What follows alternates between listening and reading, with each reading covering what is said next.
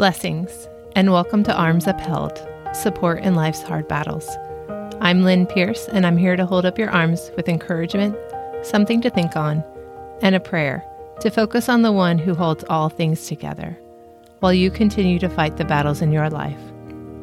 In the midst of battle, life can feel overwhelming, challenging, or beyond. I don't know what God has called you to do, what battlefield you are walking through, but at times you may find yourself feeling this way. I want you to know that even though your battle likely looks different than mine, I'm here to support you. I want to stand with you until the breakthrough happens and you can see the victory materialize. My hope is that these few minutes we spend together will help you lighten your load, feel seen, connected, and loved, and fix your eyes on Jesus. Let's begin with God's Word.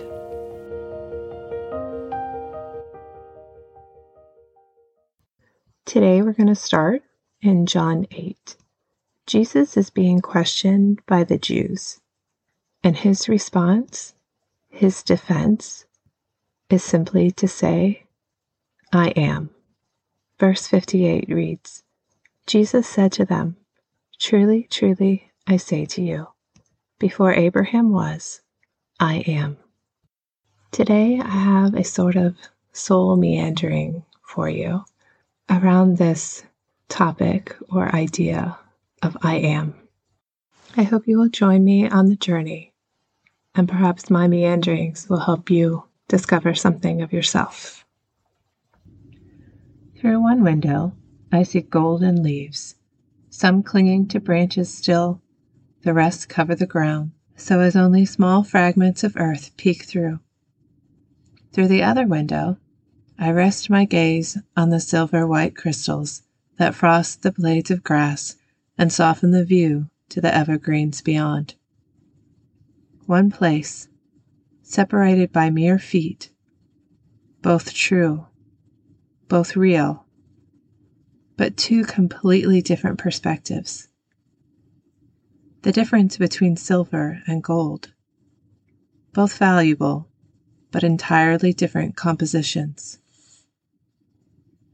How many windows do our souls have? Can I sit here and peer through them to discern the truth in my reality? I am one person. What are my different windows? What are my truths? My realities? What if my windows are the roles I play? Maybe not play, take on. I am a wife I'm a mom. I'm a daughter. I'm a sister. I'm a friend. I'm a writer. I'm a child of God. Can we ever say simply, I am, like God does, without an object completing the sentence? I am. Will these windows offer glimpses of who that is? Can I simply be without filling a role or a purpose? I love that I am these things. Most are dreams fulfilled and prayers answered. Certain words invoke memories of pain and heartache instead of joy, contentment, and hope. One of the windows to who I truly am are not the roles I live out, but how I feel. Do I have rose colored windows?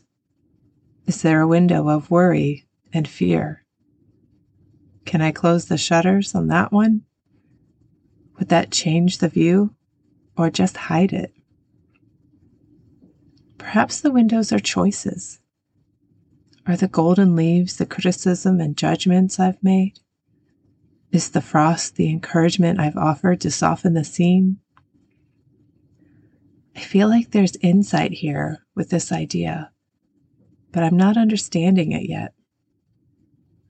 Is one window how I see myself, and the other how God sees me? Then wouldn't only His view matter? Maybe, maybe not. Would God say our perspective is irrelevant or meaningful? If what we think is irrelevant, why would we need a Bible? Why would truth matter? So maybe what we perceive does matter. What we perceive ties directly to what we believe. And what we believe makes all the difference. I don't know what my windows are, but maybe you do. I do know what I see is true and real and completely different. I can sit in one spot and see contradictory realities just outside my windows, existing together, side by side, boundaries blurred beyond the brick corner where I cannot see. How many things are like this in our world, in our communities, in our relationships, and even in us? Even though my vision isn't clearly defined, I recognize the truth. I am both silver and gold. I cling, I cover, I frost, and I soften. This doesn't have to mean I'm at odds with myself. It means all of it is true and coexisting. And what I choose to frame is what I see distinctly in any given moment.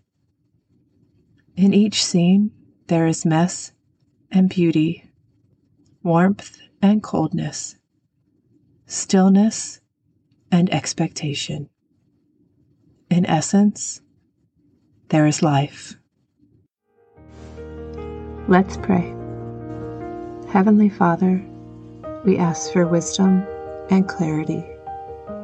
You understand us perfectly, even when we don't understand ourselves share a glimpse of your perspective with us.